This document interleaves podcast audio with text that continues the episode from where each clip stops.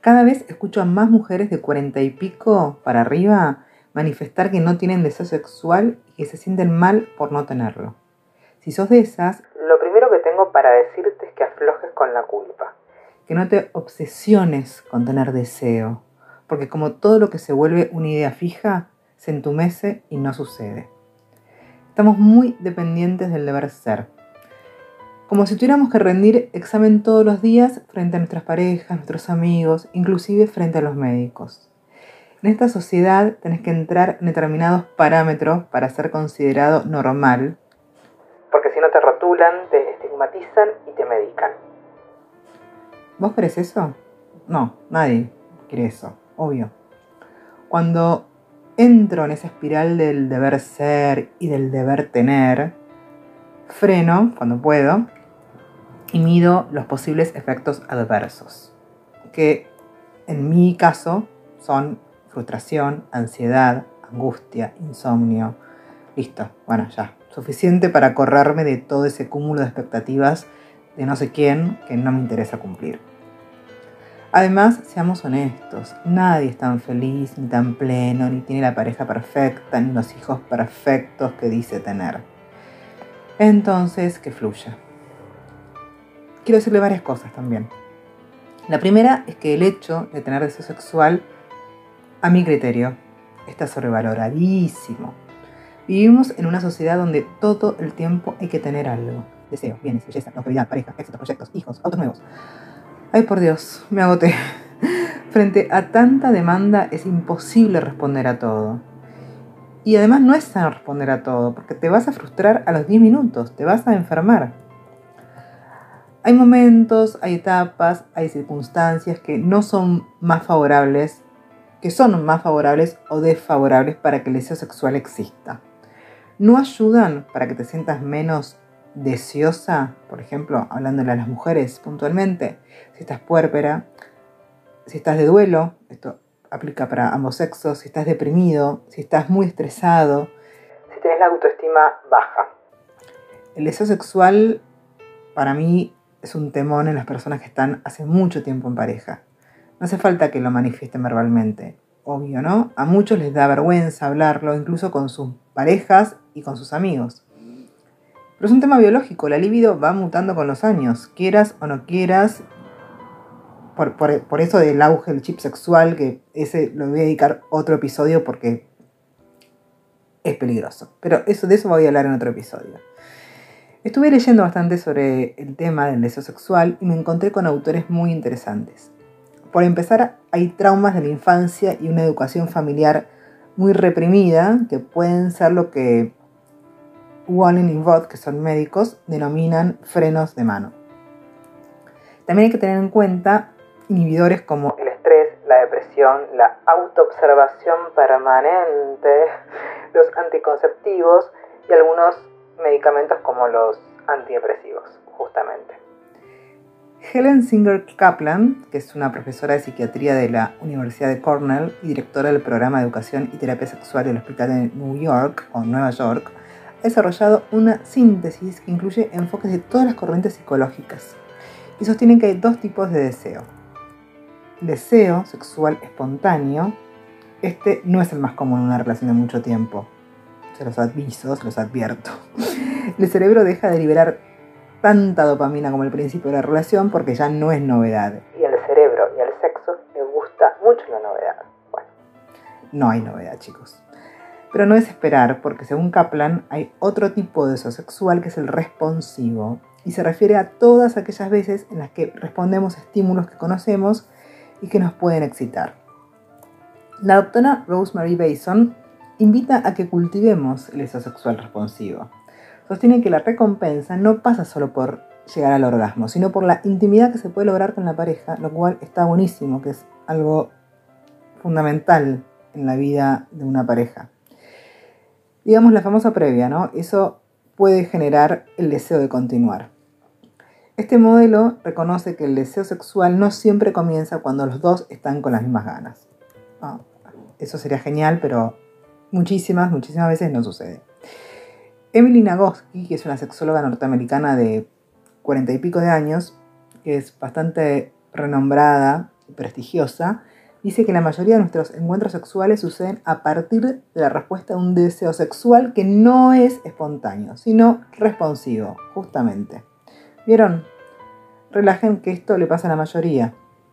Todo depende del contexto. Es decir, en el contexto apropiado, con el estímulo apropiado, podemos responder y conectar con nuestro cuerpo. La activación del deseo sexual puede canalizarse en varios sentidos. 1. Puede lograrse dentro del mundo intrapsíquico en base a fantasías y sueños eróticos. 2 puede obtenerse activando comportamientos autoeróticos que se relacionen con el resto del ciclo de respuesta sexual, la excitación y el orgasmo. Estos dos niveles no superan el espacio íntimo, personal e intransferible. 3. La satisfacción sexual puede proyectarse hacia la experiencia sexual compartida, cuyo objeto de deseo dependerá de la orientación del mismo, hetero u homosexual. Hago un paréntesis o un apartado para hablar de cómo impactó la pandemia en el deseo sexual. Para muchos especialistas se viene una especie de desenfreno sexual, producto de la pospandemia. Hace unas semanas leí un artículo, una nota de Infobae que citaba al médico y sociólogo norteamericano Nicolás Christakis, un tipo muy grosso de la Universidad de Yale, que dijo que se vienen años de libertad sexual, de mayor libertad sexual y mayor consumo, ¿no? Que el médico, dijo el médico, que se viene el fin de los usos y costumbres con los que millones de personas tuvieron que lidiar durante la pandemia, inmersos en el ecosistema tecnológico.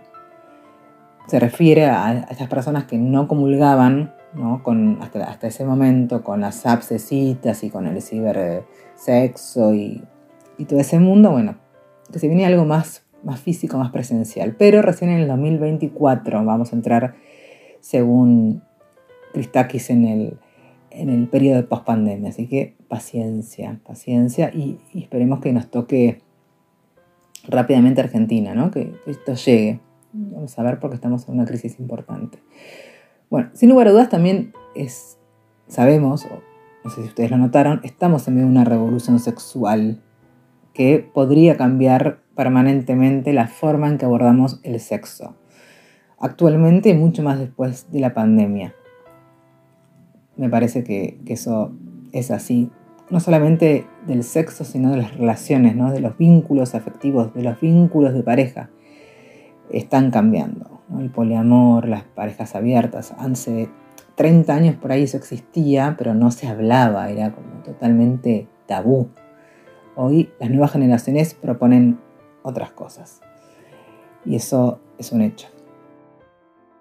Helen Fisher es antropóloga biológica norteamericana, muy estudiosa y muy reconocida por estudiar el cerebro enamorado, dijo ah, el año pasado que antes de la pandemia, antes de la pandemia, sí, las personas conocían a alguien por internet y después salían y se conocían. Pero ahora, como la gente no puede salir, ya lo dijo en ese momento, hay una etapa nueva conocida como video chatting. Entonces la gente se sigue conociendo en internet, pero está bastante tiempo haciendo, haciendo videollamadas antes de conocer al otro en persona. Bueno, yo creo que esto sigue, se instaló. Yo creo que ya venía de antes con, con el tema de las apps, que que antes te ibas a tomar un café con alguien o un trago, salías, bueno, ahora esto se instaló ya hace un tiempo y creo, lamentablemente, para mí, no sé, digo, va a persistir. Para mí no hay nada mejor nada más certero que encontrarte uno a uno con el otro, personalmente. Cierro el tema post pandemia para hacer una llamada de atención sobre algo que merece un episodio aparte, pero no puedo dejar de no mencionarlo, que son los micromachismos, que son esas actitudes de dominación suave, de bajísima intensidad, pero de abuso e imposición en la vida cotidiana del hombre hacia la mujer, que restan en el deseo sexual femenino. Muchos de estos comportamientos no son siempre intencionales ni deliberados, sino que son formas automáticas de actuar que tienen algunos hombres en su proceso personal de sentirse hombres frente a las mujeres. Otros sí son deliberados y violentos y deben ser frenados y penados lo antes posible. Y los otros, los que no son violentos, pero son agresivos e invasivos, también deben ser frenados. Esto te lo digo por si te está pasando algo similar o si te resuena lo que te digo. Antes de dejarlos con la reflexión de la especialista invitada, quiero citar un pensamiento de Helen Kaplan que me parece muy interesante que, que saqué de un paper. El, que dice lo siguiente, el miedo a la intimidad está sumamente difundido en nuestra sociedad y puede producir problemas que van más allá de las disfunciones sexuales. Tendemos a ser espectadores más que a participar, a mirar televisión, a jugar a las cartas y demás, más que a sumergirnos en una conversación íntima. Parece, a veces, que la gente le tiene más miedo a la intimidad que al contacto sexual. Les resulta más fácil masturbarse que hacer el amor. Comprar contactos sexuales impersonales que compartir el amor con su amante. Borrar a su pareja en el éxtasis de una droga que vivenciar plenamente el contacto con ella. Ojalá que este episodio te sirva. Contame solo si tenés ganas.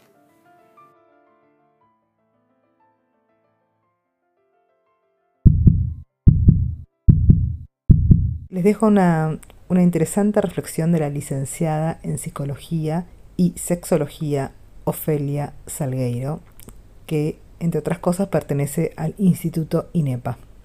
Espero que les sirva, que les interese y abordo sus comentarios por Instagram. Que la pasen lindo. Hola, mi nombre es Ofelia Salgueiro, soy psicóloga y sexóloga clínica. Eh, mi matrícula es 33.700. Eh, bien, y lo que tengo para hablar es justamente de mi especialidad, que es sobre la sexualidad. Y, bueno, eh, quería resaltar que me parece importante que podamos hablar de esto, que las mujeres y hombres se junten, digamos, ¿no? Eh, a charlar y debatir estos temas, me parece importante. Es uno de los mitos fundamentales para empezar a naturalizar eh, la sexualidad y sentirnos cómodos eh, con esto, digamos, ¿no? Y si bien la sexualidad ha cambiado en los últimos años, todavía nos falta bastante.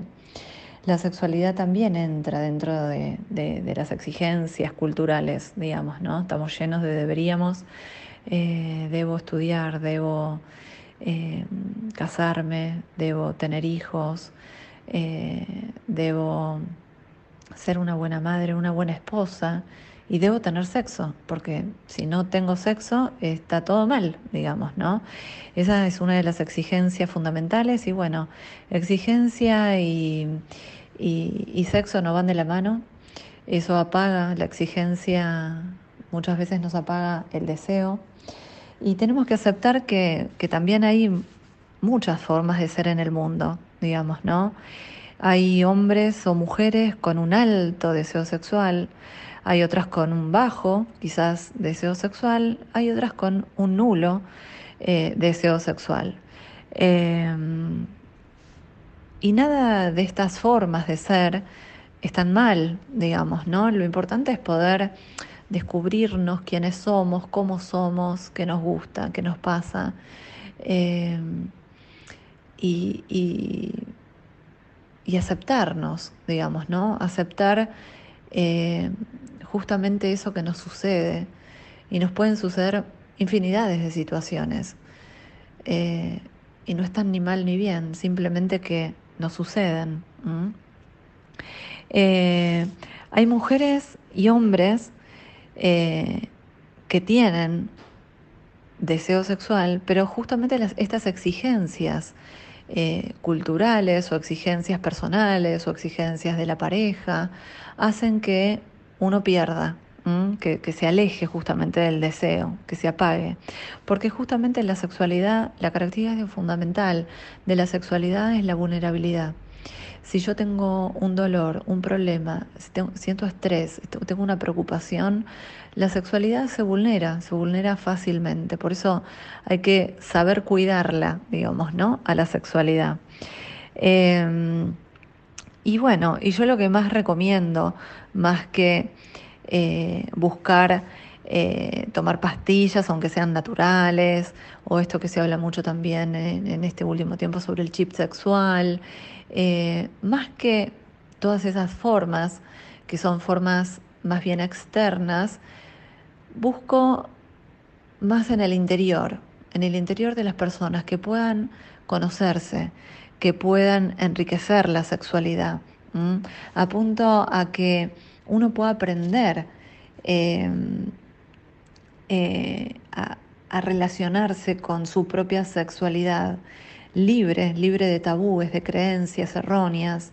Em, intento que, se descubran como son, qué les gusta, eh, que, uno se pueda animar a fantasear, eh, a poder pedir mm, lo que uno necesita, también a poner límites a eso que uno no quiere, digamos, ¿no? Y por sobre todas las cosas, a estar más conectados, más conectados con, con, nuestro cuerpo, con, lo que nos pasa, a conocerlo y por sobre todas las cosas, a conocer nuestros placeres y darnos el permiso fundamentalmente para poder disfrutar. Si te gustó este episodio, por favor compartilo. Dale un like y déjame tus comentarios en mi Instagram, arroba soleferrari-periodista. En Twitter, FerrariSole1, en mi fanpage de Facebook, El Negocio de la Salud. También puedes unirte a mi canal de Telegram, Sole Ferrari barra El Negocio de la Salud, donde comparto papers, videos y artículos periodísticos. Ah, y me ayudarías un montón a crecer en Spotify si le das 5 estrellitas a este episodio.